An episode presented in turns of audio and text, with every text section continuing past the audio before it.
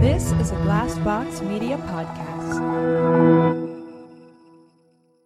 Hey guys, it is Ryan. I'm not sure if you know this about me, but I'm a bit of a fun fanatic when I can. I like to work, but I like fun too. It's a thing. And now the truth is out there. I can tell you about my favorite place to have fun Chumba Casino. They have hundreds of social casino style games to choose from, with new games released each week. You can play for free anytime, anywhere and each day brings a new chance to collect daily bonuses. So join me in the fun. Sign up now at ChumbaCasino.com. No purchase necessary. Group. Void were prohibited by law. See terms and conditions. 18 plus. With Lucky Land slots, you can get lucky just about anywhere. Dearly beloved, we are gathered here today to. Has anyone seen the bride and groom? Sorry, sorry, we're here. We were getting lucky in the limo and we lost track of time. No, Lucky Land Casino with cash prizes that add up quicker than a guest registry. In that case, I pronounce you lucky. Play for free at LuckyLandSlots.com. Daily bonuses are waiting. No purchase necessary. Void were prohibited by law. 18 plus. Terms and conditions apply. See website for details. Love this podcast? Support this show through the Acast supporter feature. It's up to you how much you give, and there's no regular commitment. Just hit the link in the show description to support now.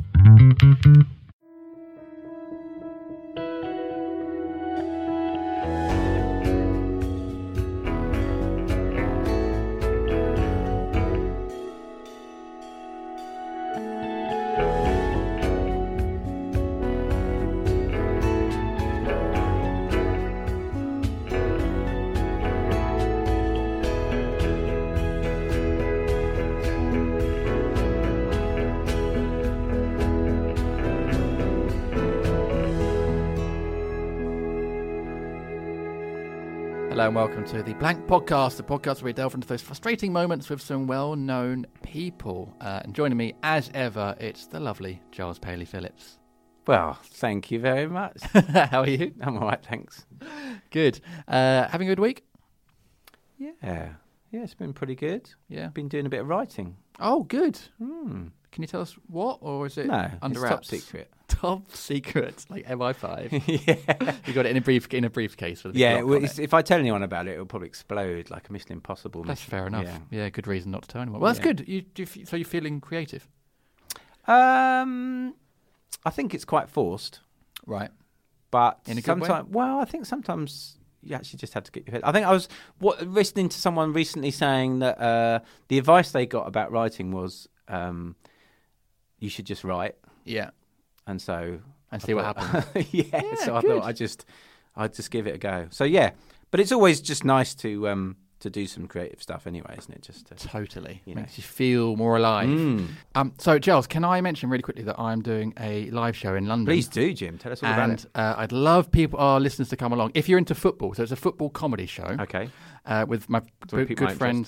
Uh, oh, there you go. Uh, my good friend Dave Bibby. We do some comedy stuff for Yahoo together. Um, it's called Jim and Dave Lost the Dressing Room.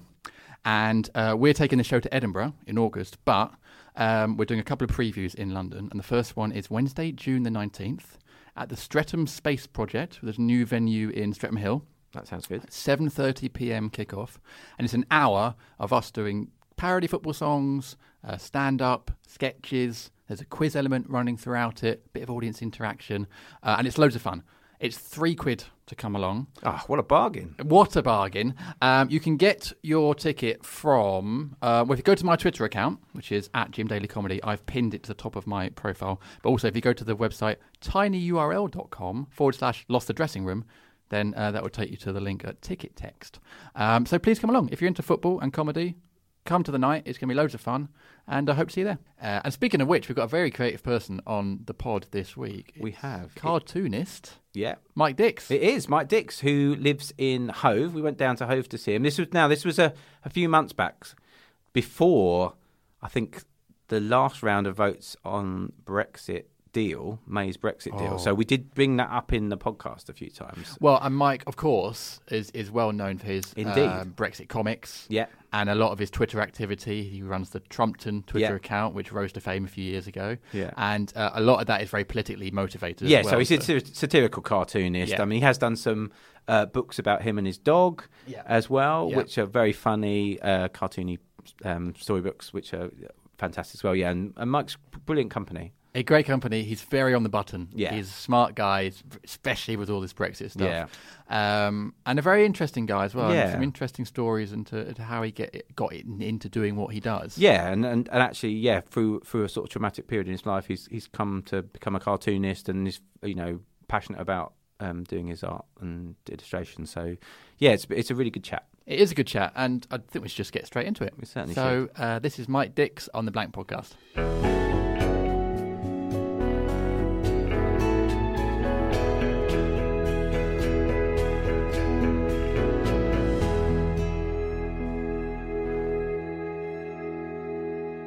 Interesting what happens with the Greens and um, the Liberals and the Independents. Mm, whether they will sort of, I guess, combine Well, forces. yeah.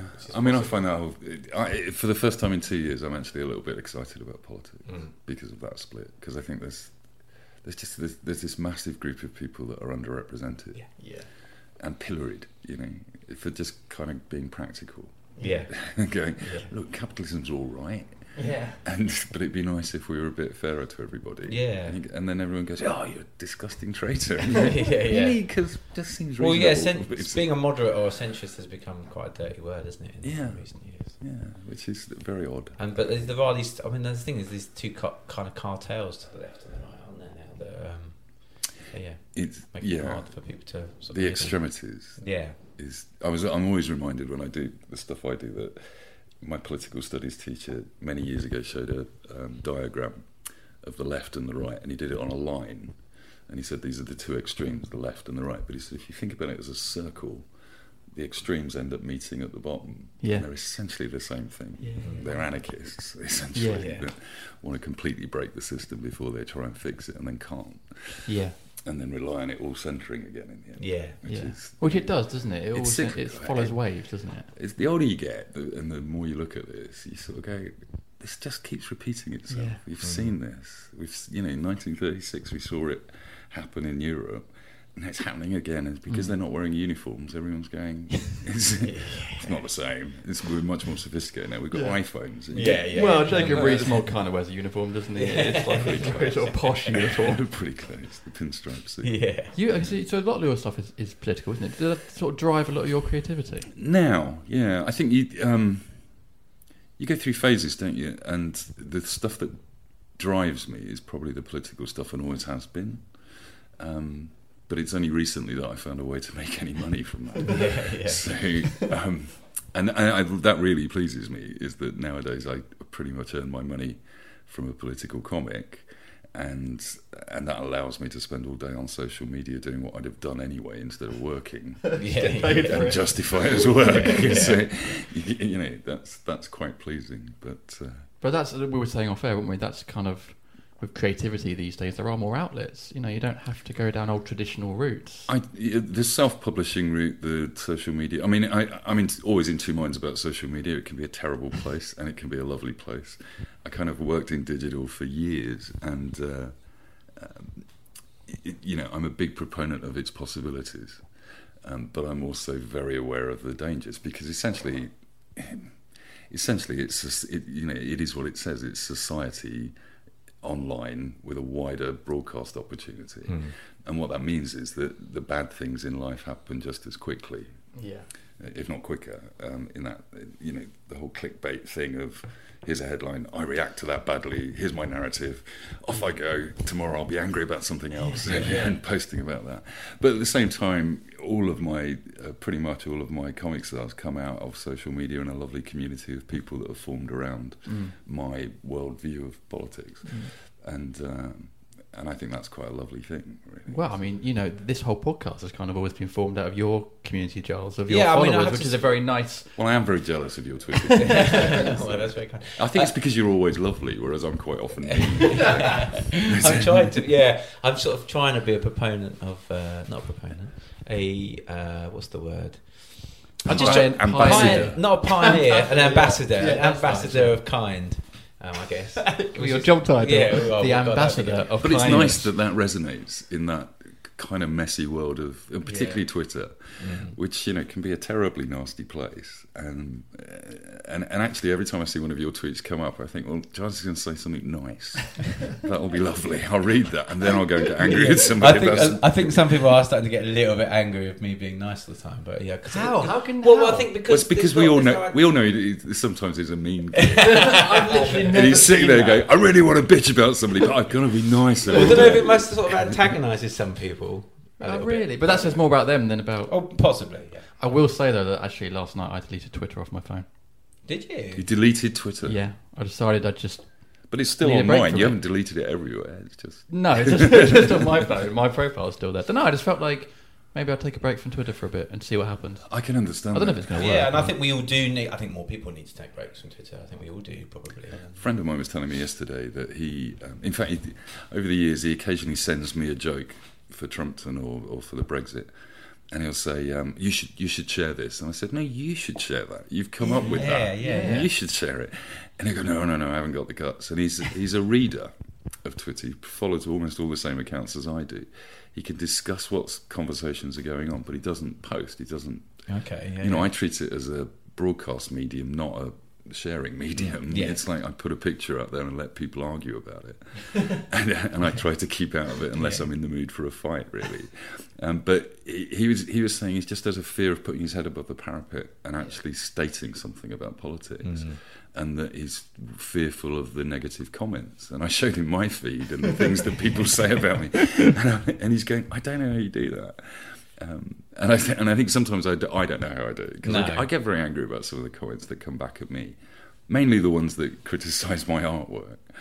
You should have drawn it like this, and, I'm, and I go and look at their profile and look at the pictures of their children they post. You go, your kids are ugly. it's like you made them; they're ugly.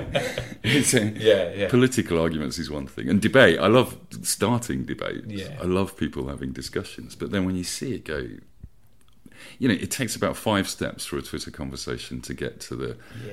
"I hate your mother" and everything Yeah. she stands for. Yeah, you yeah, go. "What- how did that happen? How can you not have a nuanced conversation about this? And I think it can damage some people. I mean, this friend of mine was telling me he gets incredibly angry reading his Twitter feed, Yeah, I do as well. and then he has no outlet to say anything about it because he refuses to let yeah, himself 'cause say he's not- anything. yeah, yeah. Whereas at least I can diffuse those things with another joke. Yeah. You know, Yeah. because the character that I've got online, or one of the characters I've got online, is taking the piss out of everything political and hypocritical and pompous. Hmm. So when somebody's doing it to me on my timeline and they're fair game, I can go Yeah. back Yeah, for of them. course. Yeah, yeah. So it doesn't get down to personal insults. But I've fallen into that trap a few times. And So do you, do you do you feel like you're more of a character online than yeah, than oh yourself? god, and um, I totally think that's the right way to handle social media as well. Is that you know, there's a, it's like I say, there's this lovely Giles Paley Phillips character. we all know he's not like that, and he's just playing this lovely nice guy. He's been exposed on the podcast. But it, it, well, it came. I tell you where it came from. Is my um, my so grandmother when I um, I she think was you can explain why I'm not. I'm really horrible. No, no, Here- no. Here's how we thought we all out. know why that is. It's all online. Um, the, years ago, when when um, I think everybody expected me to always be good at public speaking, but the first biggest opportunity I had to do it was at my wedding when I was twenty, and I trained my best man, worked with my best man for ages, who was incredibly nervous about speaking, and I didn't bother doing any coached him? rehearsing. Yeah, Yeah. because I was so confident that that would be. And I turned up with my little cards to do mine and completely cocked it up. I was nervous. I genuinely dropped the cards and didn't make a joke about that. and and it was awful. I was nervous and stuttering and everything. And I went to my grandmother, who was sitting right in the front row, and she was a Labour politician all of her life and uh, a great orator. And I said to her, Gran, I'm really sorry about that. I think let, I let you down. And she said, Yeah, you did. And she said, And I'll tell you why. Because when I make a speech, as a politician, people are not judging me, May Diggs. They're judging um, the politician that they're expecting to see in front of them. They have certain expectations, and as long as I kind of hit those basic expectations, that's the character that they're responding to, not me. And I can hide behind that and just play that role. Yeah. And once you once you figure that one out, you kind of go, okay, I can do that everywhere. So there's me that's a digital expert. There's me that's an artist. There's me that's a, works in telly and stuff. Um, there's the me that runs the comic, which is different to the me that is runs the Trumpton account, which is very different to the Mike and Scrabble. Um, me. Sure, yeah, yeah. Um, and sometimes I go off and hide in Mike and Scrabble Land, which is you know a book about me and my dog, and that community is just adorable. Uh, I, Yeah. there- There's no arguments in there about maybe about whether we like cats or dogs. but as a rule, that that community is a lovely community, and the Trumpton community is probably quite an angry but very intellectual community, and the Brexit comic is another community altogether because it's a slightly different thing. So yeah, I think they're all personas that you put out there. Um, That's really nice. You've actually got these multiple little communities that you can go and en- engage with. yeah, and I can switch between them. That's so nice. Well, well. that's nice because we are all, we are all sometimes different people, aren't we? Behind one mask, aren't we? And we we feel like at different times in the day or the week or the year can be a different person, but you get to do that with your audience. I'm digitally schizophrenic, and, it's, and it, it allows me to go out and be those. Yeah, I just characters. think you've got a multi-personality disorder. And, but I do find that happening a lot. That I I live in one of those characters for longer, Mm. Depending on my frame of mind. Yeah. So you know, it's it's quite rare that I'm posting stuff as me. I do have my own Twitter account, um, a- a- and I choose the things that I post on there because I think that's again I know that's a completely Mm. different set of people that Yeah. I'm talking to. It's about knowing who your audiences are to an Absolutely, for yeah. things.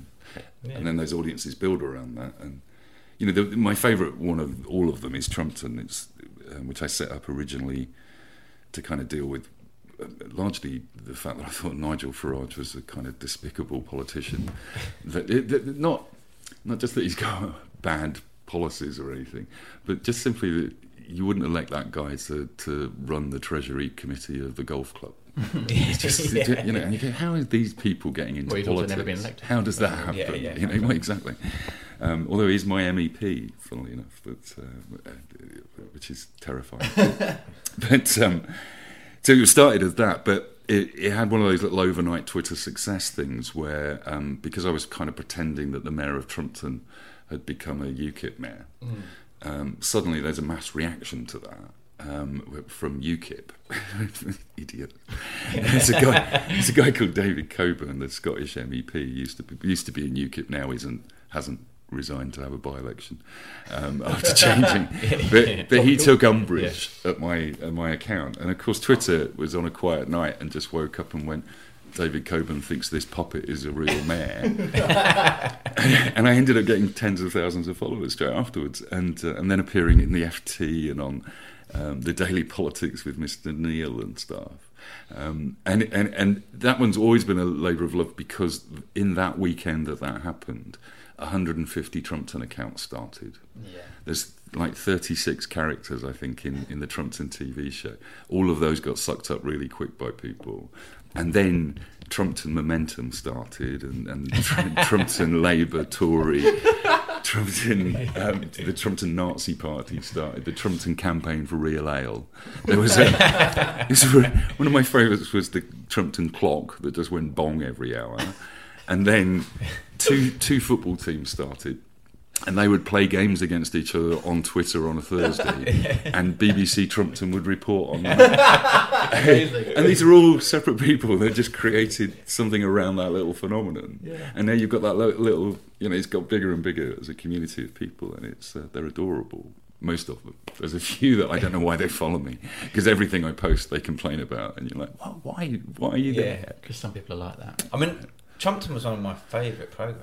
Was it was one of yours? Yeah, I've I've completely destroyed one of my favourite TV well, I was shows. thinking that. I mean, I put that you just kind of like ruined like the Beano and. Um, I'm, I'm gradually going through all of my childhood cultural references and destroying them one by one. Yeah, well, well, I think it's, that's why it works in a way because it's kind of about the same thing that Farage is about, which is was about this retro. ideal kind of yeah, Yeah, like, well, I- yeah, the British ideal of the uh, 1950s. I worked out a few years ago that Farage is two years older than me, which completely terrified me because I'm thinking, geez, I thought he was an old man. What's going on here? And then I thought, well, hang on, which version of Britain is it that he keeps looking back to that, that he thought was better? Because Mm. as a child in the 1970s, it was a bit crap. Yeah. I had a hula hoop. So I was reasonably happy, but you know, it, We power cuts and and yeah, three day like, weeks, yeah, bins not being horrific kind of emptied, yeah. bodies in the street. Yeah. you know, your childhood was always memorably lovely, but the politics of the time when you look at them were a nightmare. Um, and I, I just, you know, race riots in the streets Mm. and all that stuff. And I'm thinking, what was it he was looking back to? And then I, an episode of Trump, I saw Trumpton, uh, a Trumpton post, and I just thought, oh, that's what he thinks Britain was like. You know, when the mayor was the only guy with a car, there were no foreigners at all in Trumpton, except one episode where Tony the ice cream man turns up, tries to take over the flower stall. Uh, in the town square, and the villagers all get together, get the fire brigade out, and kick him out. And you think, yeah, that's absolutely, you know. And the mayor, Yeah. the mayor was the mayor because his name was Mister Mayor. Yeah. that makes sense. So, And Windy Miller probably had no kind of. Uh, oh, well, you got to, you got to, you're straying into Camberwick Green. Am I? Oh, I knew. I, you know, I thought I was. See, I've become this. There's, need, is there not a crossover? I've become this There's- ipso facto expert on Trumpton. I was thinking Windy We- Miller did appear, a crop, crop up in Trumpton, but they, they did- occasionally did a crossover episode. Yeah. But the um, Windy Miller was the the cider drinking uh, Miller in um, Yeah. Camberwick Green. he was in Cap. Yeah, because I think yeah. Yeah, and uh, Trumpton Trumpton was the town, Camberwick Green is the village, and Chigley was the city. Um, beautiful set of stop animation Yeah, yeah, programs. they're and I very often I apologise online for what I've done to Trumpton. um, but uh, but I, what was odd there was when a couple of years ago Gordon Murray, the guy that created Trumpton, Chigley, and Camberwick Green, died, and um, uh, he uh, and that saddened me actually. I was very sad that day uh, because he was a great creative guy, a lovely bloke, um, and uh, a, a genius with what he did. Um, and, and so I, I took a little clip from uh, a Camberwick Green episode with a soldier from Pippin Fort blowing a trumpet, and I just looped it and played the last post, and then put R.I.P. Gordon Murray, and it just went massively viral because I realised, well, nobody else is actually representing Trumpton. Yeah. Yeah. it's me. I am Trumpton here. So everybody had come to, and they were they were posting condolences to me. I'm really sorry, and I'm going. Honestly, I had nothing to do with him. Find I'm his family. the Trumpton name, if anything. I'm desperately looking for members of his family to go. Look what's happening here. You know. So, Yeah. um, but no, it's sweet. That, that that community bit I love. Think that's the thing that drives me most of the time. Yeah, that's awesome. Going back a bit, you grew up in Cambridgeshire, is that right? Um, I grew up in Hertfordshire and Mm. Cambridgeshire, yeah. So uh, I was born in Bishop Stortford and we moved to Peterborough in Cambridgeshire Mhm. um, back in the 80s, uh, which I remember doing in the back of a van. So I must have been about eight or something. Oh, okay. We sat in the removal van going up to scary Peterborough, which I thought was up north. In a way, Kind kind of. of. Vaguely north. Was it scary then? Um, I, I vividly remember that move. I, the the uh, we you know upping sticks from where you were born and, uh, and and had gone to school and all your friends and I had a girlfriend at the time I think in, in my head. and, uh, I'd She been on didn't know about it. I'd been on a date to the Wimpy Bar the week before I left. I seem to remember, and um, yeah, and then we moved up to Peterborough. And Peterborough is a city. It's an interesting city. It was built, um, or, or certainly massively expanded in the '60s as a new town, and it was uh, to deal with the um, large number of people having being forced to leave the East End of London, really, um, after the war, and uh, and then when they moved back or elsewhere, then it just became this city that took waves and waves of immigration. So in a way, you know, not that I always bring things back to politics, but in a way, Mm. Peterborough was a kind of, and still is, uh, one of those cities where immigration actually is something that people feel in their daily life. You know, I went to school with, I think the generation that I was at school with were largely Italians or Serbo-Croats, which, you know, at the age of 14, I found out there was a place called Yeah. Croatia, basically, yeah. and that they were all there for a reason because there was trouble. Um, and uh, but you know, it's- ever since the war, there'd just been waves and waves going into into Peterborough. Um, but as a new town as well, it was um, probably got to be careful. My mum still lives there, but uh, it's um, culturally interesting place because it, it just didn't really have any culture. It was a rapidly built city, Mm. and therefore there'd not really been time for it to develop a music culture or a, a theatre culture or anything. So it was quite bereft of all of that, I guess, really. Um, Was it ever caught up? Do you think? Because it's still no, kind of, yeah. No, you know, it's got a lovely cathedral. I was it- about to say it's got a nice cathedral. It is beautiful, absolutely beautiful. There's a lot. Actually, it's a good. You know, it was a well planned town. It was. One of the, I, when I was a kid, um, uh, the 16, 15, 16, you have to say you the choices for your uh, GCSEs or, Yeah, or sure, O yeah. levels at the time. Uh, I wanted to be a town planner. Which was so that was an environmental thing. It was the- Yeah. living in a town that had been planned by somebody. I kind of thought, yeah, I want to do that. I want to be an architect or a town Mm. planner. And then I found out that to be an architect, you have to go to school for about nine years. Yeah, and I thought, no, I'm not doing that. and I thought I'll be a lawyer, and that was six years. And then I thought, you know what, I'll just get expelled. a lot shorter. It's, Yeah. it's a lot quicker route. So you did? Did you? You got expelled? You? Um, yeah, in the sixth Yeah. form. Did you? I was, um, yeah, I was. Uh, it's. I always think you create.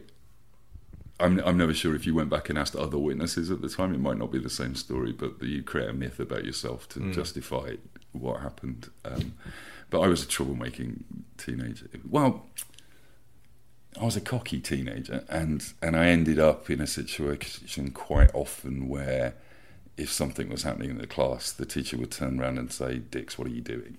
Mm, Because it was always assumed it must be Yeah. me. Yeah. So I just kind of ended up rising to that bait all the time, and uh, that's not to blame anyone else but me. I was trouble, but um, it, manageable trouble, I think. Um, and then in the uh, in the sixth form, there was a there was a scheme called Young Enterprise. I don't know if you ever come across that. um, yeah. So when you're in school, there's, there's a charity called Young Enterprise, which is a great charity, and what they do is uh, get local businesses to work with kids um, to create a little business in the in their year, and uh, they go and work with a local business to help and advise them on what they're doing. Um, and norm- and you raise share capital amongst your friends and family. You sell little shares in this company. Um, and they, and you elect managing directors. So that's you know where it departs from the reality of capitalism. Let's have a vote on who's going to be in charge. Nah, it doesn't work that way. so, uh, and I ended up doing the second half of a year in this, and um, we normally those little companies do, and I think they pretty much still do. Um, they they make and sell candles or greetings cards or something, you know, um, something they can craft themselves and then sell on a stall at the school fete and then Yeah. make 20 quid profit yeah. to share out with their shareholders. And we, it was back in the 80s, so it was, I was working on Saturdays in uh, Dixon's selling computers. And at the age of 16, I was the only one in Dixon's that understood what these computers were because Yeah. they were all brand new, you know, ZX Spectrums and things like that. Um, so I was being trained by Sinclair and Apple and IBM to sell these things at the age of 16 is ridiculous. Um, and I thought, well, uh, what we should do is that there's no sensible market at the moment for buying software. Nobody knew where to buy software for computers. It was either in Dixon's, but Dixon's didn't know what they were doing selling tapes, um, or record shops maybe, or bookshops. There wasn't such a thing as a software shop. So we organised a computer fair in the school and uh, we um, this little group of six of us in our little company i think it was called start um, which was named after a jam track uh, at the time and uh, we Sounds like um, an apprentice team, doesn't it? yeah yeah and we, it was exactly like that and we and we were working with um, SodaStream which was a local business uh, who were helping us, and they were on the up. They were massive at that time Yeah. as a business. Oh, we- yeah, we so we had some- yeah. we had some great executives Yeah, helping. yeah, that's cool.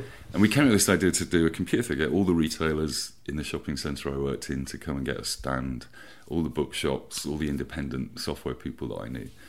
And we set this thing up, and then, without realising that because, quite rightly, I'd identified that that didn't exist, that it, it would be massively popular Mm. as well. So we brought three bottles of orange squash to do the catering. And did all this planning of, you know, well, um, maybe we should get some biscuits. What do you think? A few biscuits.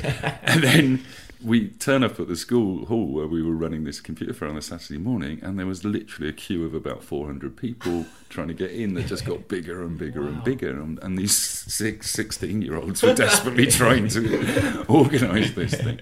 And, um, and we made a fortune. We absolutely, I think we charged a pound on the door, and we charged all the stands a fiver or something to be there, and and we just made a ridiculous amount of money. And I took the whole team down the pub afterwards, yeah, we were 16. and I spent about 100 quid of this money we'd made that day on treating them, getting them pissed because Yeah. I thought we'd all done a great job. Yeah, yeah. And um, there was uh, my PE teacher wa- was in there uh, with a sixth former. This was the trick I missed because I didn't realise that I should have used that as, as a reason not to Yeah, get me expelled. Uh, and he reported me to the headmaster, and uh, I had to go in the next day with my mum. Uh, and he said, "We have to pay this money back. You've stolen money from the Young Enterprise." And I went, "That's not really how capitalism works. I'm the managing director. Yeah, yeah, exactly. I Yeah, treated yeah. my team to hundred pounds worth of Yeah, beer, and that's a justifiable expense." Yeah. Yeah. And he said, uh, You're out, uh, but you have to pay the money back first. So I went to the bank and got hundred pounds worth of pennies. And I turned up and piled them on top of his car the next day, and that's what got me expelled. Took me ages to pile all these coins up on his car to make my political statement about I really respect that. And that was the first of a long line of political statements. of, yeah. how I end up losing jobs or getting expelled, but going, yeah, look what I did. That was clever. Basically, um, yeah, I should have learned a lesson at the time. I think my mum was actually marginally proud of me Mm. For doing it. But Well, you were ahead of the, well, you were ahead of the game with the with the fair. Really, that was. I, did- I um, a company that I started a few years ago was called Bleeding Edge because I think I've always been slightly ahead of the game, which is the point where nobody's making any money. Yeah. Yeah, yeah, yeah, yeah. And then suddenly the world catches up, and you go, "Oh, I'm out of that now. I'm so bored with it." So did you have a slight entrepreneurial kind of spirit back? Do you think? Yeah, well, I don't know. It- It's um, you end up pigeonholed really quickly, don't you? And because I was working in sales at the time, and Dixon's when I was expelled welcomed me into Yeah, a full time job because I was the only guy that understood computers. I was selling Yeah. lots of computers for them because I loved them, and um, and therefore I got labelled as a salesman from that point onwards. And um, and it's only in the last four years that I've managed to break away from that. To, and, and I have friends that are going through the same cycle where they're incredibly creative people and they've been salesmen all their lives. And they want to change jobs, so they're looking for another sales job. And I keep saying to them, no, just give, give up on that. Yeah. That's what other people want you to be, Yeah. not really what you want to be. Yes, you're a good salesperson, but sell your own work, sell what you've drawn, Yeah. what you've written. Um, So what led to you breaking out of that? Do you feel? Well, f- four years ago, it was uh, it was cancer. Um, yeah, it- I, I suppose I'd stop being a salesman, but you never do. But I'd been a producer and a digital producer and a trainer, and all of that is um, uh, it, it requires a lot of energy and, and a lot of visits and going out uh, all over the world to do stuff. Um, and I um, I got uh, diagnosed with leukemia, and I needed to find a job that I could, or work that I could do because I was freelance then. Um, but work that I could do in my pajamas, sitting at my desk, because that was literally what leukemia did to me. Um, so I, I decided to go back to what I always wanted to do when I was 16 and be a, uh, an artist of some sort, an illustrator. Um, and uh, I found a website, um, which I probably shouldn't plug, but I will, called 99 Designs, um, which is an odd marketplace online where you, um, if you want a logo designing, then uh, you um, you can advertise a competition for somebody to design your logo. You put up a prize of hundred dollars or four hundred dollars or whatever. It's an American site, and uh, people just submit their ideas for your logo drawings, and then you go through to the next round, and then they select somebody to win, and then you win all the money. Um, and I kind of figured how to slightly game that system, how many logos I needed to spit out in a day in order to do it, how to interpret a brief, and and I suppose the sales in me, me, me was quite good at listening to what people wanted and selling it back to Sure. them. Um, and I did quite well out of that, and I ended up being a platinum designer on this thing, which gave me the confidence to go, oh, hang on, there was no bullshit involved in that. I wasn't selling Yeah. to anybody. I Yeah. just drew something, and somebody liked it and paid me for it. Um, so I figured, well, that's what I want to do, and so that gave me the groundwork, um, really, to then start doing my own stuff, which I I largely did because I hate briefs and I hate working for clients, Yeah, yeah. and uh, and therefore to be creative at the same time and keep my creative edge in, I was creating jokes and uh, cartoons and images and posting those online, um, and then that finds an audience, and then I kind of followed my nose for about four years. I literally just went if somebody asks me to do something, I'll have a go at it if it doesn't involve stepping out the door. And uh, and that led to a publisher contacting me and and then uh, you know all of the stuff that I do now, I guess basically. So it's um, and now I call myself an artist and illustrator because last financial year I, that's where I made all my money. Yeah, yeah, yeah. Which is, that's, you know, although I still have confidence problems about saying that. Mm. I think this year is the first year I'm confident enough at a party when somebody says, "What do you do?" I say, actually nowadays I say I'm a satirist and, and cartoonist. What would you have said before then? Well, last year it would have been an author, Yeah. actually, and, and the year before that it would have been, I mean, the media Yeah. or sales. Um, or, or actually, you, you know, for the last few years, it's it's quite often been a stumbling sort of. I don't really. Well, it's quite complex, and I'm not sure what. Yeah. You know, I don't know what to call myself, type thing. But now I'm confident that all of my money comes from selling cartoons. So that's what I do. I'm a cartoonist. I think creative people struggle with that, don't they? Finding, finding, because you see other people and you think that's they do that, but then turning it on yourself is quite difficult to say. Well, I do it as well because I'm not quite maybe how I see them doing it. Yeah, I mean that's the you know my fear about talking to you guys today was imposter syndrome. Having listened to some of your other guests, where I'm thinking, oh God, I- don't belong in that club. Um, but then with you, Jim, it's like the comedian thing. It's, it's always one of those labels where you you you, you know, what do you do? I'm a comedian, and and then. The immediate answer to that is tell me a joke. Yeah, I would say no unless you pay me to do it. exactly. Yeah. But well, already- then- well, that's when you prove you are a Yeah, comedian. I've only recently started saying that because my money, most of my money now is coming from comedy, but only in the last couple of years. It's the strange thing, and I think it's one of those things about social media as well, in particular, because and, and the web is that we've got to this position where people do think content should be free, that you Mm. should be doing all of this stuff for free, and and this sort of lack of understanding that you, if you want me to keep doing this, I have to make a living out of this. You know, Well, it's funny. The big, the, the big traditional brands or traditional platforms all seem to think you should do it for free, but but audiences, I think, are getting savvy to it and Mm. understanding actually that an artist does need to be paid, and, and, and that's why Well, crowdsourcing like and stuff is coming crowdsourcing through. and Patreon. Yeah. Um, Yeah. I think they're great actually because that that entirely links up with that kind of community thing. I've got this great community of Trumpton, a percentage of which will always, as long as I'm offering something that Mm. they want um, to, to to get back, they, they'll always pay for something. So. The model of sharing free content for me works perfectly fine because it's kind of an advert for the bits that I charge you for. Yeah. Um, uh, but when I first um, started doing the Mike and Scrabble books, um, the, the story there was I was doing. I got a dog to help me exercise uh, mainly, and I'm not really a dog person, so everything she did just confused me. Yeah. And so I, st- rather than send her back to the pound, you know, I kind of, I thought I'll just draw cartoons from her perspective as to why she was doing things, and it turned out to be, it sort of started to turn itself into a, a set of jokes uh, that became a set of books about uh, her training me to be a better human by all the things that she did. And um, and I'm posting these on social media. I set up an account for her, um, and uh, and then I got a, an email in a very bad week for me, actually, a very depressing week. Um, and so I ignored it for about five days, ignored all my emails, and then this email was addressed to Scrabble, my dog. Uh, he said, "Dear Scrabble, we, I really love your cartoons, and I'd love to turn them into a book. I'm a publisher in Dorset, and uh, we do books about animals and pets and their relationship with humans, and uh, we'd really like you to do that." And uh, because it had been five days since the email, I thought, "God, I might have missed that opportunity. Mm. That's awful." So I wrote back a Scrabble saying, "I am terribly sorry.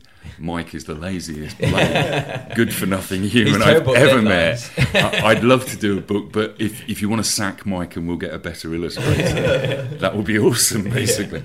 I had this whole two way conversation with my publisher as, as my dog um, until the point that we got to the contracts. And uh, and Scrabble said I'm going to have to send Mike along to sign those because I Yeah. can't actually hold a pen. so, and it was the best negotiation I ever did because again, it's that avatar. It's that Yeah. you're having somebody else to speak. You know, I'm very confident when I talk as my dog because she's a lot smarter than me, and you know. But in the foreword to the She's first book, Scrabble's more cutthroat. yeah, well, in the first book, right, um, the foreword in the first book, there's two bits. There's a bit I've written and a bit Scrabble's written, and I sent them to my brother to proofread um, uh, before the book was published.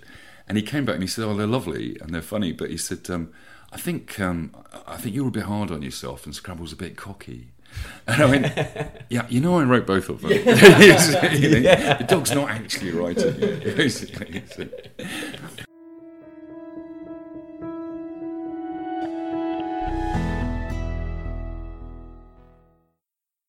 But that's that's that whole thing of I think being able to be somebody else, which you, Joss, as a writer, you know that it's about putting yourself in the in the mind of your characters and then Yeah, and then writing yeah, the book. yeah. and that helps it to flow. Um, and I find it's a lot easier if I'm pretending to be somebody else writing things, or Yeah, drawing. no, things. yeah, I totally empathise with that. And does that does that help when you're having? Because obviously, as a creative, there are good weeks, there are bad weeks. Does Yeah. that help if you're having a particularly blank week? Uh, to, to bring it back to the pod. Well, blank being able to be someone else. I mean, that's the thing that thinking about talking to you guys today has been one of those things I've been anxious about. Actually, thinking, well, what do I think about that? Hmm. And and then it struck me that the story of this comic and the crowdfunding for it has entirely been my battle with procrastination and fear. To, to get it out there every month and, and you know I'm a little bit behind on the comic at the moment I'm, I'm probably two months behind and I've got a very loving audience that keep paying me every month and and uh, uh, and and they know that I'm behind and why, and and I'm sort of having this two way relationship with them. But that I feel this stress of, you know, uh, just over a thousand people that want uh, waiting to receive their comic, and uh, uh, and that bothers me. I feel this this pressure that it's got to be funnier each time Mm. for me. Uh, it's got to be better. It's going to improve somehow, and, that, and that can the stop envelope, me starting Yeah, yeah. sometimes because if I think, well, that's not a funny thing, it's not funny enough, it's not as funny as that page last week, then that will stop me quite often. And stopping starting is the is the worst thing. That's the the moment that you just blank out the whole creative process in your head and just you know you have to go and do something else. I find I have to get up, go out, do something else entirely, and then let it creep up behind me again creatively and bite me and go quick, go home, draw this.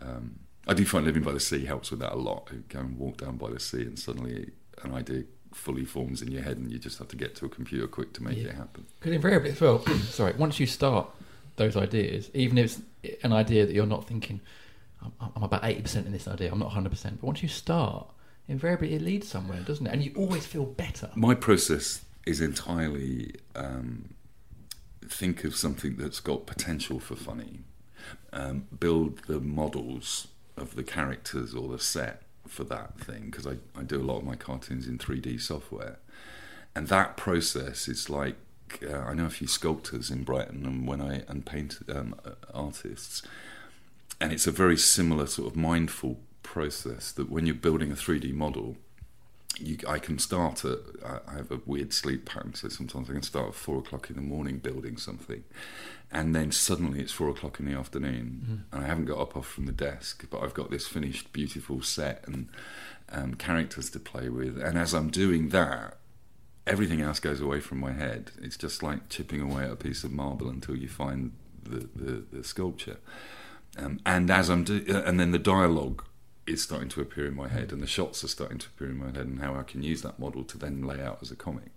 Um, and I find that the joke is probably was probably sitting around just out of my eyesight for a long time, and then I find it once I found the character. We, I did a piece for the latest comic uh, where I wanted to put um, John Bull, the sort of traditional character that represents Britain, uh, on the psychiatrist's couch, and have Sigmund Freud um, interview him.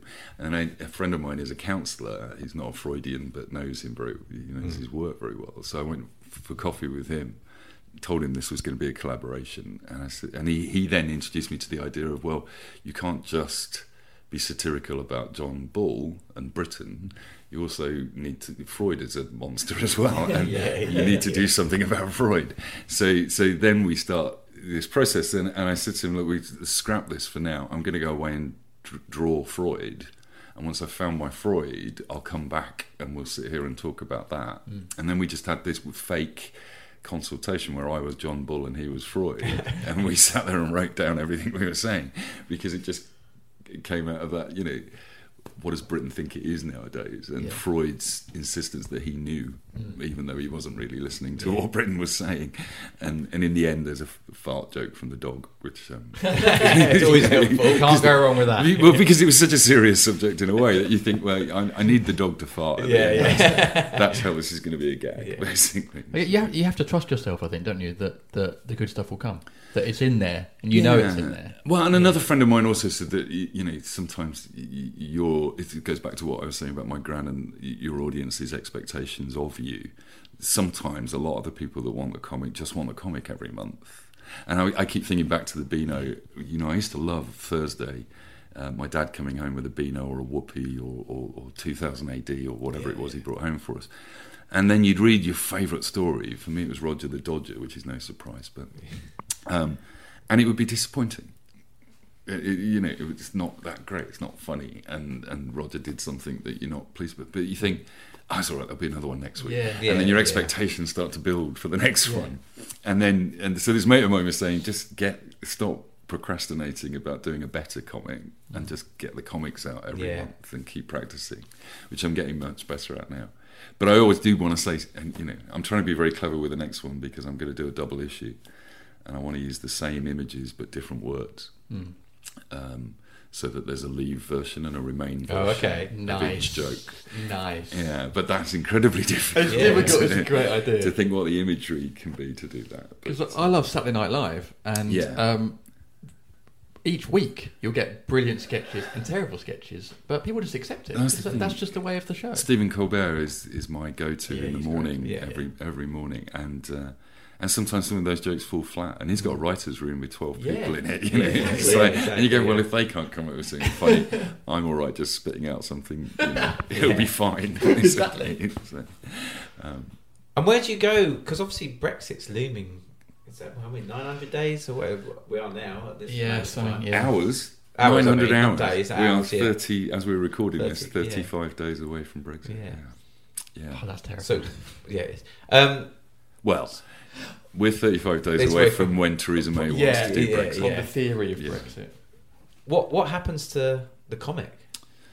I, you know, a lot of people ask me that. They say, well, you're going to have to finish on the 29th. And I go, really? Because you don't think we're going to use the word Brexit Yeah, yeah, after the yeah, 29th? And you don't think it will stand for a period where we all went a bit bonkers? Yeah. Um, I think in, in I often I, I do some jokes about the fact that you know in a couple of hundred years' time we'll be talking about Brexit like we do Guy Fawkes Yeah, now. We yeah, won't quite know what it was about, Yeah. but it will be that period where And there'll be bonfires I was gonna and say, what are we gonna do processions. to Bor- yeah, Boris Johnson effigies. Yeah. You know, Well, my we'll- home, my They would have to do hometown, my hometown, Edenbridge in Kent, is famous for their um, bonfire effigies on fireworks night each year, Well, and they've Lew- def- they've done Boris. Def- Lewes obviously Lewes up the road does- does a Lewes lot. Lewes does, series yeah, Lewes also does. They've done. I swear they've think done Boris Boris is there every year. Yeah, I think you, you know I, I, I'd like to think that the comic has got its own. You know, if you think about it, I'm, I voted Remain. Most of my audience, I think, and, and readers. Uh, probably voted Remain. I like. I do like to think there's quite a few Leavers, and I know there are that read it uh, and and follow the account. And actually, it's one of my targets um, is to is to get it funny enough and and witty enough for a Leave voter to like it, Yeah. or at least get it. Um, because I think the problem, you know, one of the big problems we've got politically at the moment is that you you, you end up in your bubble and, Yeah. and your football team supporting Yeah. politics, and uh, and they, and therefore everything the opposition say is is traitorous and ridiculous, yeah. and we should all be locked up in one way or another. And I think, well, that you know, how the hell are we going to heal that problem? We need to. We're going to need to build that bridge. And at the moment, I do an interview in the comic every month, and I ask somebody from the left, or somebody from the right, or somebody from Leave, or somebody from Remain to talk about um, how they think we can heal it and how long it will take. And and I think when you think there's a, a Remainer running a comic called the Brexit. I've kind of taken ownership. It's like me stealing Trumpton and stealing the bingo, Yeah, yeah. and now I'm stealing Brexit for myself as well. And just going, well, let's make it a positive thing. And I think in, you know, why is Private Eye called Private Eye? Basically, I don't, I can't remember, but it's Yeah, it's- it's now a thing. So I kind of think, uh, as long as people don't get too fed up with it. Occasionally, I get an email from. I got an email this morning from a subscriber saying, "I really love what you're trying to do, Mike, and it does make me laugh." This actually saddens me quite a lot. And he said, "But I'm going to have to cancel because I'm not finding Brexit funny anymore. It's not your comic." it's I can't laugh at this anymore. Um, and that actually wor- that worries me if we're getting to that point. Actually, I think if we can't laugh at the pompous and the arrogant and the people driving Yeah, us off the think you cliff, ha- you have to. we're in Yeah. trouble. Basically, You have to, otherwise we'll all go crazy. Yeah, and you know, satire in a way has always had that role, which is to just go, look, these people think they're in charge of you. Let's laugh at them. Yeah. we should because it's the best way to disarm them. Um, and they I don't. think that's a British tradition as well. Yeah. you know, to do that. and French and you know French Well, yeah, political yeah. satire in particular is, is always been very good at that, and um, so I think it's got a role. It may transform, and I, I did always want to start doing editions that were a bit more like the Whoopee or Whizzer and Chips or 2000 AD, and I might start doing some of that. Uh, in the future, but also not every joke in there anymore is about Brexit. You know, they're quite often. One of my favourite ones is when Stephen Hawkins died. I did a uh, a strip of um, Hawkins talking to God in heaven, and uh, God ended up giving Hawkins the job of running the running creation because Hawkins persuaded it got nothing to do with Brexit at all. Yeah, yeah. But it was just this lovely, you know, pictures of Stephen Hawkins and God walking across clouds towards the gates of heaven, and, and in the end they swap places, and Stephen Hawking wishes. God, um, good luck with the wheelchair. so you're starting to evolve what's the, some of the content already. Yeah, it's it's you know it's, it's a real. It's why I was talking to this friend last night about this. The the um, it's an honourable position to be able to be in, to be able to communicate through images that people do laugh at every day about stuff that's important. But but it's also it allows me to say what I think is important in the news. Sometimes it's not what the headlines are. Sometimes it's something else that I want to highlight. Um, so you do end up in this position where you're able to raise awareness or not to a small extent with the people that follow me. Um, and then also annoy them. You know, there's a lot of Labour voters that that um, like my work, and, and I'm not a big fan of Mr. Corbyn, so I tend to do jokes about him that I know are going to cause trouble. But, Yeah. you know, But they who probably know that's coming as well. So, yeah. I kind of do, but they're very serious about it. Yeah, yeah, like- yeah. I do a joke that I think is genuinely funny and and um, uh, or at least descriptive. For me, if the joke is factual, if it's based on some facts. Um, so I did a, one in the latest comic about. Uh, there's a, there's a song uh, Robin the Frog, Kermit's nephew, sang called "Halfway Up the Stairs," Yeah, which I, I think is based yeah, on a A.A. Milne poem I learnt from somebody in my community the other day, and. Um, and I did Jeremy Corbyn sitting halfway between Leave and Remain and singing some new lyrics to that song. And I thought, well, then, you know, it's kind of where he is. it's Yeah, factually yeah, accurate, fair. Yeah, basically. yeah, yeah.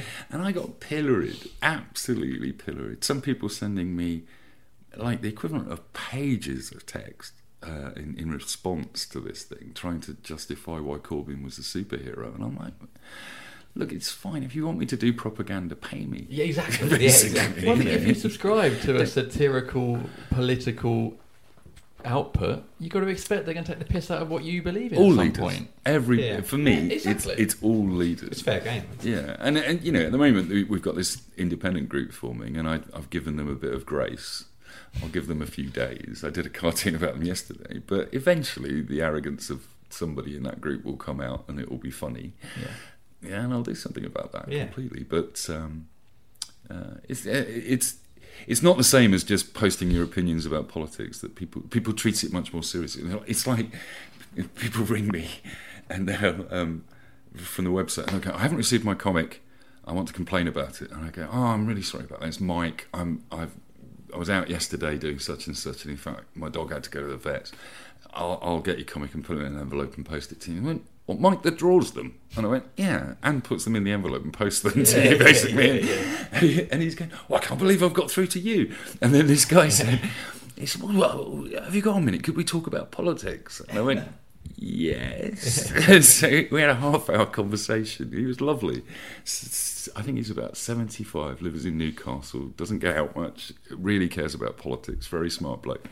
And he said, "Can I ring you every month?" And I said, "You might have to pay a bit more than four pounds to do that." To be honest with you, but I do love those moments where people, because I think the design and the look of these things looks very professional. The website looks very Mm. professional. People kind of think I must be Amazon.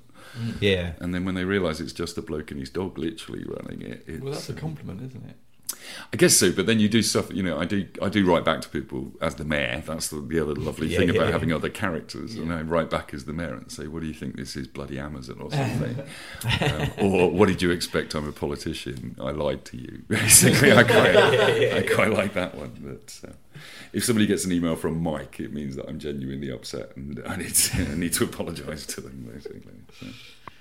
Um, with all the different uh, communities you've got, does that help in frustrating moments? Or because I find when I'm being creative, sometimes I think I'm having a day where I think, why am I doing this? No one cares. Why am I wasting my time?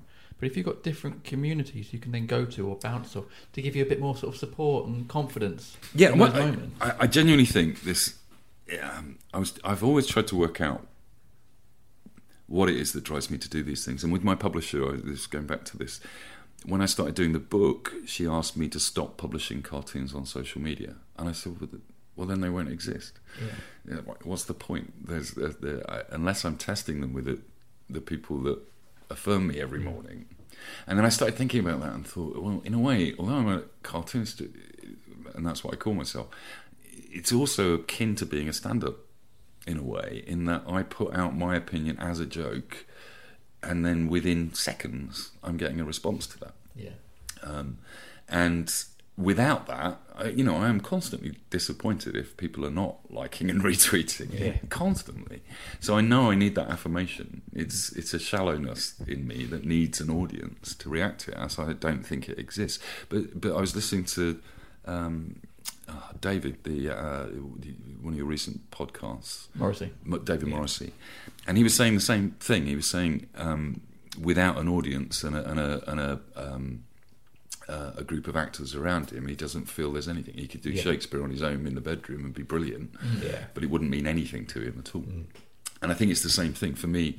These things don't exist unless you're sharing them. I need the affirmation, and the bad thing that comes with that is the you might get a thousand likes on a cartoon and then one bad comment, and that's what I'm drawn to. Yeah, yeah. And I think that's I've heard that from a from a lot of creative people that you know you are drawn to the bad reviews rather than the good ones. And you become fixated on them. a Yeah. little bit, rereading them. And... Yeah, and I don't know what that's about. No, I don't know. Do that. you? Because you must no, have. well, no, we've had that, and we've actually talked about that on the podcast before Yeah. with various different people. Yeah, loads of people. Um, and it seems to be a, a common trend that Yeah. we, we do that. I mean, it, it's a freakery in us. I think. I used, I used, you- when I used to work with actors in television and digital, I used to describe actors as the kind of people that could stand naked in Hyde Park, going, "Look at this, it's bloody marvelous," and then go home and cry because they know it isn't, but they managed to put that whole performance yeah, on to make people yeah, believe yeah, it. And and I, and I kind of think it's a bit like that. It's it's you're brave enough to put stuff out there. And I find that a lot with. I know a lot of artists that come to me and ask for advice on how do I get my stuff not how can I sell my stuff, how do I get it out of my studio and put it in front of people because I'm scared of that. And then you go and see their work and you think, it's just amazing work. It needs to be out there. Yeah.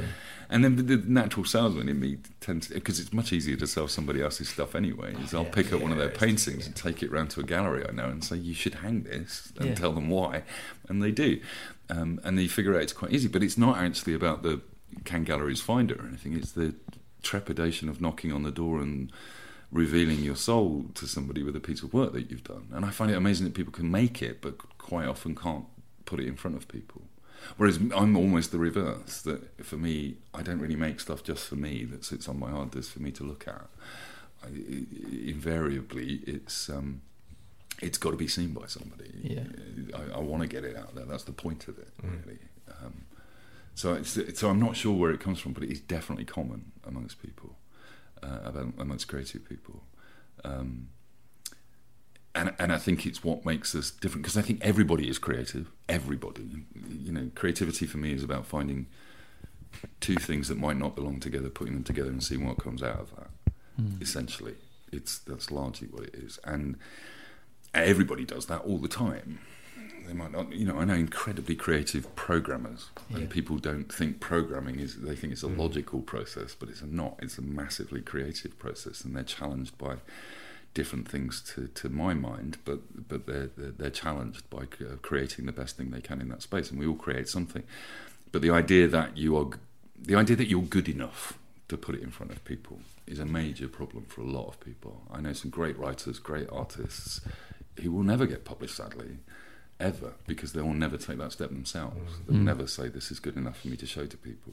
You know, my advice to people is always, in the world of social media, start a page, create a fake name if you want to, and start putting it out there and getting feedback, because it is.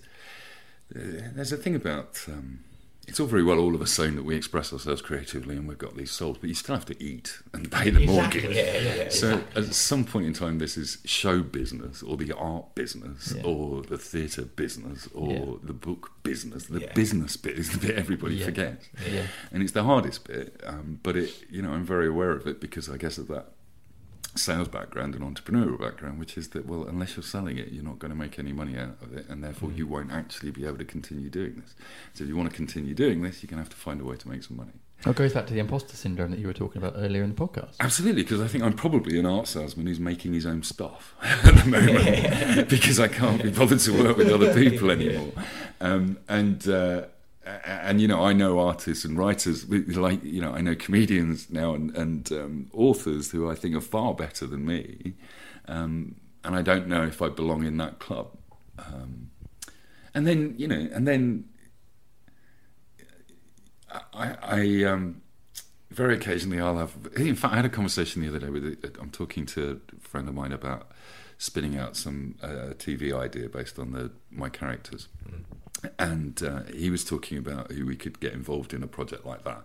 I'm not actually going to name names here at all, um, but. Uh, he, he mentioned a name of a comedy producer that he thought would be the perfect guy, and I said, "Oh, he's he's a follower he follows Trump and he comments on it occasionally. In fact, he wrote the foreword for one of my books, and, and he goes, "Really?" And I went, "Yeah." And I said, and then he named another guy, and I, and I went, "Yeah, I think he follows as well."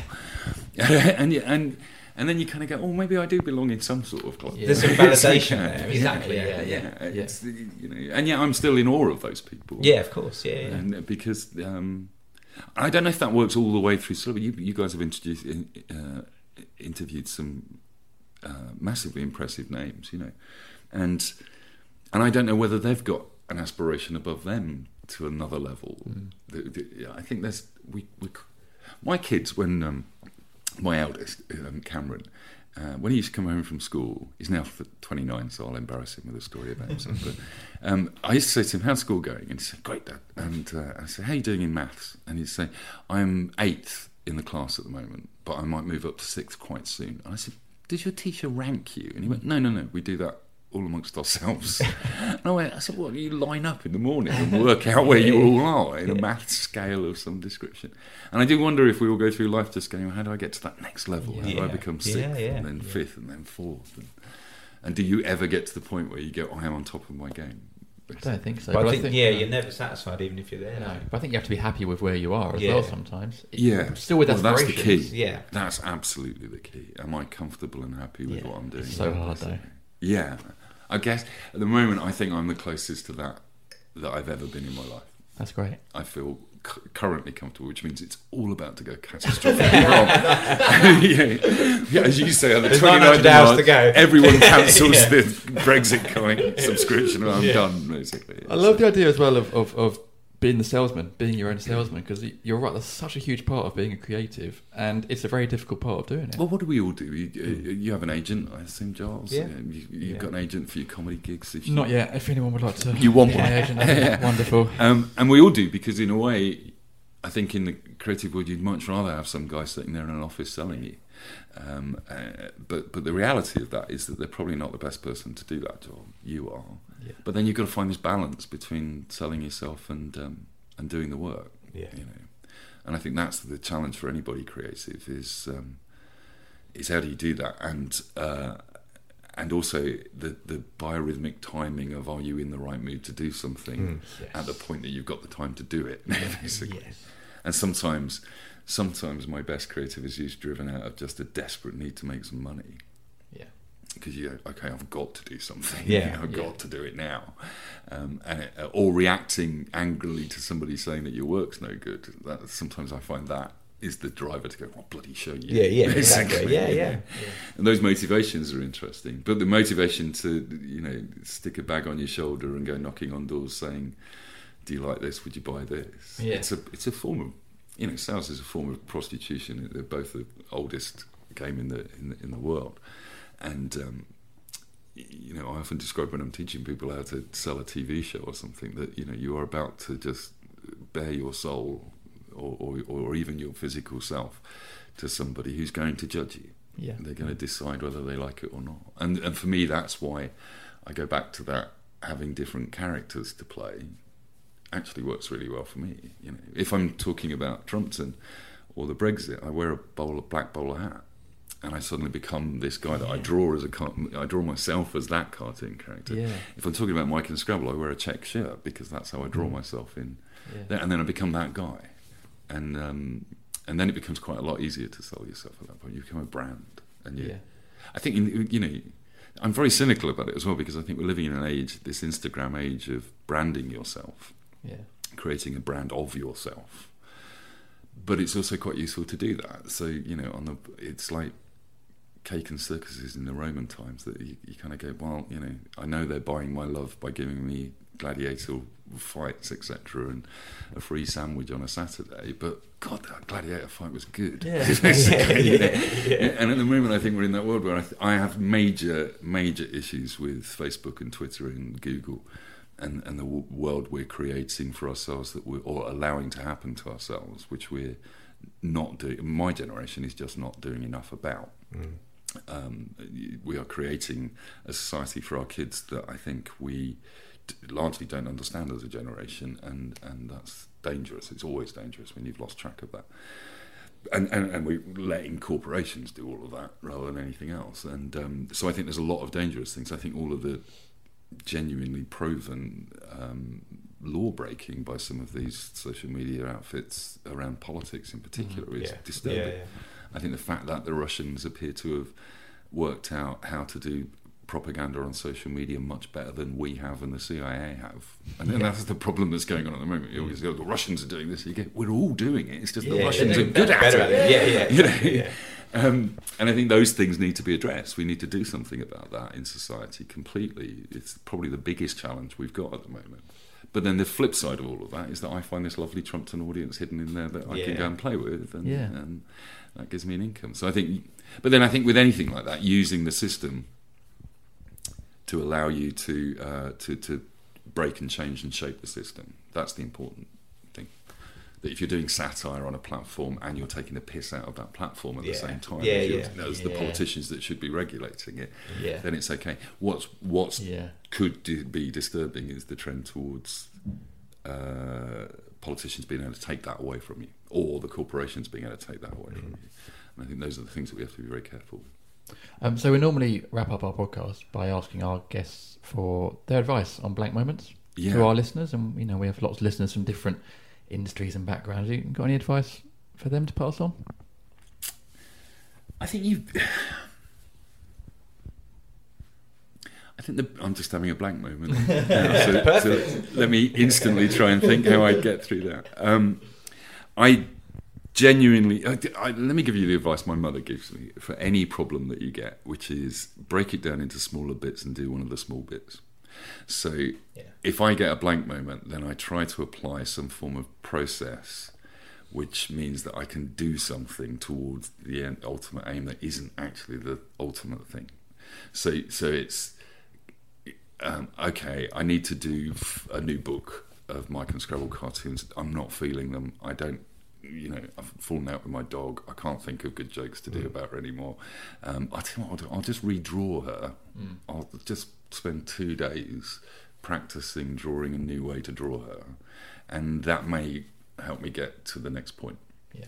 So I think do something towards the heading towards the same direction, but maybe in a different route, um, and see if it catches your eye again. Or go and do something completely different. Go and meet a friend and sit down and talk about their problems and um, get out of your head for a while. Um, because the, the most dangerous place for a creative person is the inside of their brain. It's um, Yeah. you know it, it's yeah. I guess we're wrapping and therefore bringing the cancer into it is a nightmare. But the the one of the effects I find with my leukemia is that I feel my brain slowing down with fatigue, and that terrifies me. It terrifies me. So I have to have some processes to go. Is there something I can do? Something mindful? Something I can focus on? Something I can stop worrying about anything else, and just do that. And crafting a little uh, bit of my creative world that isn't maybe the bit I'm supposed to be doing is fine. And then the other bit of advice, largely to do with all life, is um, is Douglas Adams' advice on deadlines, um, which is. Um, I love deadlines. I love the whooshing sound they make as they pass me by. Is don't worry. You- you- Stressing yourself about a deadline is just so bloody pointless because inevitably you get past the deadline and everyone goes, "Oh well, let's do Yeah. it. I'll give you another week." Which is where I think we're heading with Brexit. Um, But the, um, I don't want to know, touch on the cancer again, but has the creativity helped you? Yeah, it's, how have you coped? It's Brighton, that? moving to Brighton, and Yeah. uh, and then because this is an environment that totally encourages creativity at all levels, um, and um, and then. f- In a way, finding the confidence to do the only thing I was capable of doing. It's something I'd have sat there doing. You know, it's like these people that I know that are painting things but not letting them out of their studio. It's something I would do anyway as, as a hobby, and then finding a way to turn that into my income uh, has been what's driven me all the way through this, really. And um, increasingly now, my frustrating problem is not having enough energy to sort of capitalise on the situation that uh, that creativity has created for me. Um, but you know, I'm waiting for tablets, which happen in April, hopefully, and then I'm kind of hoping that I get that energy boost back and do some more. But at the, moment, you know, as I say, it's. Um, I think there's nothing better than, than being able to share your creativity with people and get instant feedback. That world we live in now, the publishing world of 20 years ago, would be six months to a year of creating a book, um, and then three months waiting for it to be printed, Yeah. and then whenever your publisher decided it was going to go in the market, might be Yeah, another yeah. three months after that. very slow. And and then you get some audience feedback and reviews. Nowadays, you can create a story, a story, an image, put it out there, get some instant gratification, and move on. You know, and then maybe use it later in another way, which is the way I work. So yeah, creativity is has it's definitely got me through the cancer process, but also it is the thing.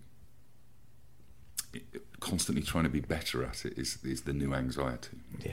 Yeah. Yeah. So it's the double edged sword. Yeah. Before we stop, I want to ask you about the umbrella. This is great. there is a video of me on YouTube um, as the managing director of the Umbrella company, which um, it's a lovely creative story. A friend of mine was running a competition for a vodka company called Odka. Okay. And they were looking for weird inventions for this competition, and nobody online was entering this competition. Oh, okay. Because it involved somebody drawing pictures and you know a bit of work instead of just a click. And uh, he, so he asked me to put an entry in, and I, um, my my wife and I, Debbie, uh, had been uh, up on. Um, uh, the top of I think Mam Tor or somewhere, and she was caught short, needed a wee, and I said, "What we really need on this umbrella is sides, so that I could cover you up because she'd just go behind a little bush or something." Yeah. And uh, and then I could cover you, I could cover you up. She didn't have a problem with it, but I'm thinking I could cover you up Yeah, while you yeah. do that. Um, so I submitted this idea of an umbrella with roll down sides that became like a portaloo. And then it won, and, and, um, and then I ended up on the Alan Titchmarsh show with a mock-up that they'd made of this Yeah, thing. And before that, it, this is about the avatars and the, the the falsity of social media. I thought, well, if I'm going to be on the Alan Titchmarsh show, I, well, I ought to build a website and a Facebook page and, and make it look like it's a real thing, Yeah. basically. Um, and then the other thing was that Alan, after that clip, Alan Titchmarsh, he cut me off really quickly, and I think it was because I kept turning around to his audience, which was largely women of a certain age, all of whom had been caught short somewhere at some point. and I kept playing up to this audience, going, "You've all been caught short, haven't you, ladies?" Yeah. And I could just feel Titchmarsh going to me, "You know what? That's my job. Yeah, yeah. Flirting with the old ladies, that's what I do. You're off." basically. so that was my moment of fame. But the best thing about that story was my mum um, texted me straight afterwards and went, "Now I know what you do." and I went, "No, mum, I don't make umbrellas to piss in." but for the first time in my I'm really career, proud of you, finally. She worked out what I do. Yeah. There you go. Mike Dicks, thank you so much for being on the Rack podcast. Thank you. It's been a real pleasure. Yeah, no, it's been Top great. man, talk it's you. been brilliant. Thank you.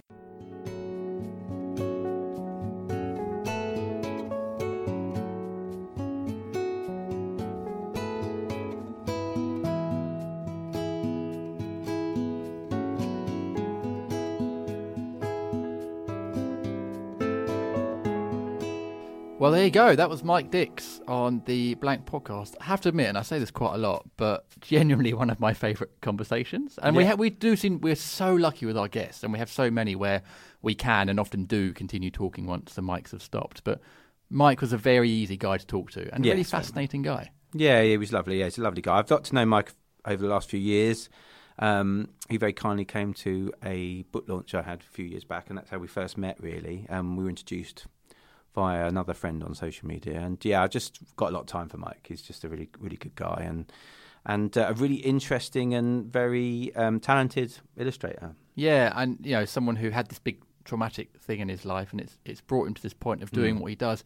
And actually, when you look at his work and you hear him talk about it, you can't actually imagine him doing anything else. No, it's no, actually kind no. of crazy that actually Yeah. he's fallen into this thing, and actually, it's it's perfect for him. Yeah, and it is. Yeah, and um, and Mike was really open about that. You know, having cancer treatment and and how that sort of led him to sort of having a rethink about his life and and getting into the cartoons and and and being talking about things he's passionate about, which obviously politics is a is a big thing for him. So Yeah. Yeah, so yeah, thanks to Mike, and um, we appreciate your um, honesty with us. So yeah, it's really good. Absolutely, thank you, and thank you to our fans. Oh, it sounds weird saying fans. but I guess it kind of is in a way. Listeners, I guess, um, who keep tweeting us, and uh, we're very lucky to have so much correspondence, especially on Twitter, where our handle is at Blank Pod. seamless. Uh, and this one's come from Dom Harrison, who's tweeted us saying, Hurrah for early morning walks to work to the sound of Blank Pod, the latest instalment with the hilarious and apparently thoroughly lovely Rachel Parris. I can get, I can confirm that she is. Is well worth an hour or so of your time. Well, thank you, Dom. Yeah, that's a very nice. kind Yeah. tweet. We really appreciate it. And you're right, Rachel was a fantastic guest. If you haven't heard that episode yet, well worth going back.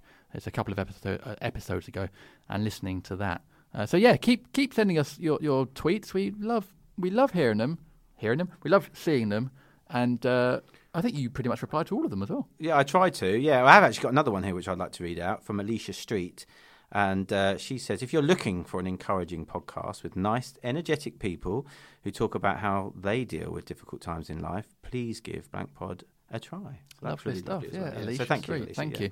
Um, good. We're also on Twitter. Oh, no, we're not. We're also on Instagram and Facebook, which is the same handle. It is at Blank Pod, so you can interact with us there if you're. And please do actually, because we really want to hear from you. I mean, Yeah. it's lovely to get your messages. Um, even if you don't like the the podcast, you can uh, Well, well, come yeah. and say hello and uh, Yeah. see if there's things we can improve. We'll take con- uh, constructive criticism all day long. Mm. Yeah, definitely. Um, and if you want to email us, if you've got any stories you want to share with us, or blank moments, or just want to say hello, uh, but longer than 280 characters, you can email us at blankpodcast2018 at gmail.com. That is the new email address because the old one stopped working. Yeah. Um, so that's it. Thank you very much for listening. We'll be back next week with another guest on the Blank Podcast. Giles, have a great week. And you, Jim. Thank you. Thank you very much. We'll see you again soon. Bye.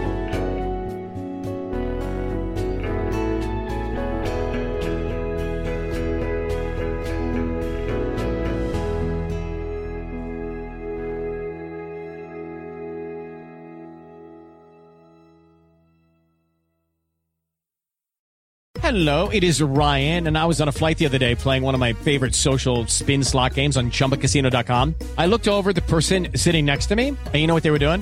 They were also playing Chumba Casino. Coincidence? I think not. Everybody's loving having fun with it. Chumba Casino is home to hundreds of casino style games that you can play for free anytime, anywhere, even at 30,000 feet. So sign up now at chumbacasino.com to claim your free welcome bonus. That's chumbacasino.com and live the Chumba life. No purchase necessary. Group. Void prohibited by law. See terms and conditions. 18 plus. Protect your dream home with American Family Insurance. And you can weather any storm. You'll also save up to 25% by bundling home, auto, and life. American Family Insurance. Get a quote. Find an agent at amfam.com. Products not available in every state. Discounts may not apply to all coverages on an auto or home policy. Discounts do not apply to life insurance policies. Visit amfam.com to learn how discounts may apply to you. American Family Mutual Insurance Company SI and its operating companies American Family Life Insurance Company 6000 American Parkway, Madison, Wisconsin. This is a Glass Box Media Podcast.